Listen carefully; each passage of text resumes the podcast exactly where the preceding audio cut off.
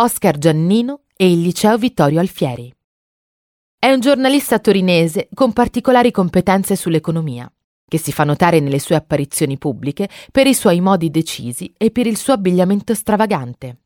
È nato il primo settembre millenovecentosessantuno a Torino, anche se oggi vive a Milano. Non è sempre stato contro lo Stato ladro, spiega in un'intervista. In gioventù ero keynesiano, programmatore, convinto della superiorità del diritto pubblico su quello privato, penale sul civile. Con gli studi e lavorando ho cambiato idea. Chi lo conosce ne parla come di un personaggio dalle molte vite. Nella sua prima vita Oscar era uno studente del liceo classico Vittorio Alfieri di Torino. Andarci era stata una conquista.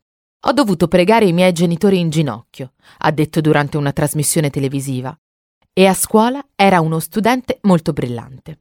A diciotto anni, senza contare le elezioni a rappresentante d'istituto, si candidò per la prima volta in politica alle elezioni comunali torinesi del giugno millenovecentottanta, al diciassettesimo posto della lista del Partito Repubblicano nel quartiere San Salvario-Valentino, senza essere eletto. Due anni dopo, nel millenovecentottantadue, pubblicò il suo primo libro, La politica estera della D C.